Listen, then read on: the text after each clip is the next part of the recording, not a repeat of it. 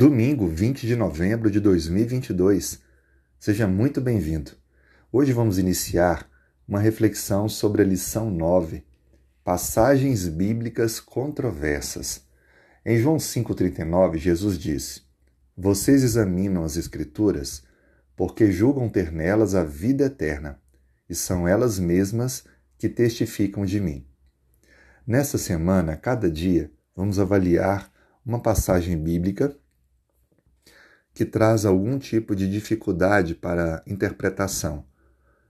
A primeira passagem que vamos então avaliar é Lucas capítulo 16, verso 19 a 31. Vou apenas citar aqui a história, mas para fundamentar, gostaria de ler três versos, verso 22 até o verso 24. Aconteceu morrer o mendigo e ser levado pelos anjos para o seio de Abraão. Morreu também o rico e foi sepultado. No inferno, estando em tormentos, levantou os olhos e viu ao longe a Abraão, Lázaro no seu seio.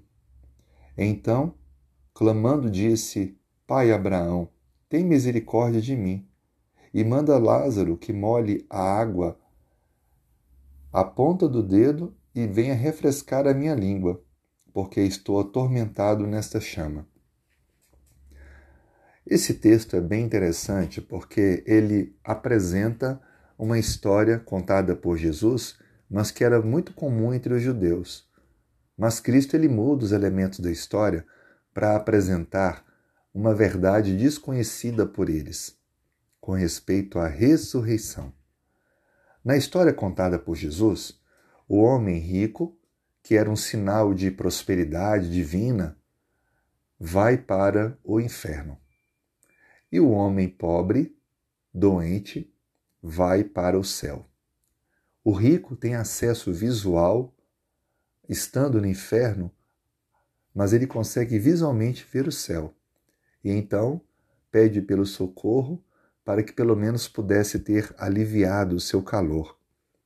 Depois ele recebe a resposta de que isso não é possível. E o homem em tormento pede então para que alguém pudesse voltar e compartilhar com sua família que deveriam mudar seu comportamento, suas atitudes para não virem para o mesmo lugar de dor. E então é dito que se eles não ouvirem a Bíblia, os profetas, Moisés, a palavra de Deus, nem mesmo que alguém ressuscite, eles acreditarão. Bom, se pegarmos essa parábola como uma história real, teríamos vários problemas. Primeiro, admitir que o céu e o inferno estão tão próximos que podem permitir uma conversa entre os habitantes desses dois lugares. Depois teríamos também que admitir que na morte o corpo ele sente dor, frio, calor, ou seja, apesar de todas as questões envolvidas de ser uma pessoa espiritual, o sofrimento mantém a matéria e até quando essa matéria vai continuar queimando? Ela vai se refazer, se recompor e queimar e queimar e queimar. Outra coisa, o sofrimento eterno é compatível com o tempo de vida que temos aqui? É justo alguém passar pelo sofrimento por bilhões, bilhões e bilhões de anos por uma vida de algumas décadas?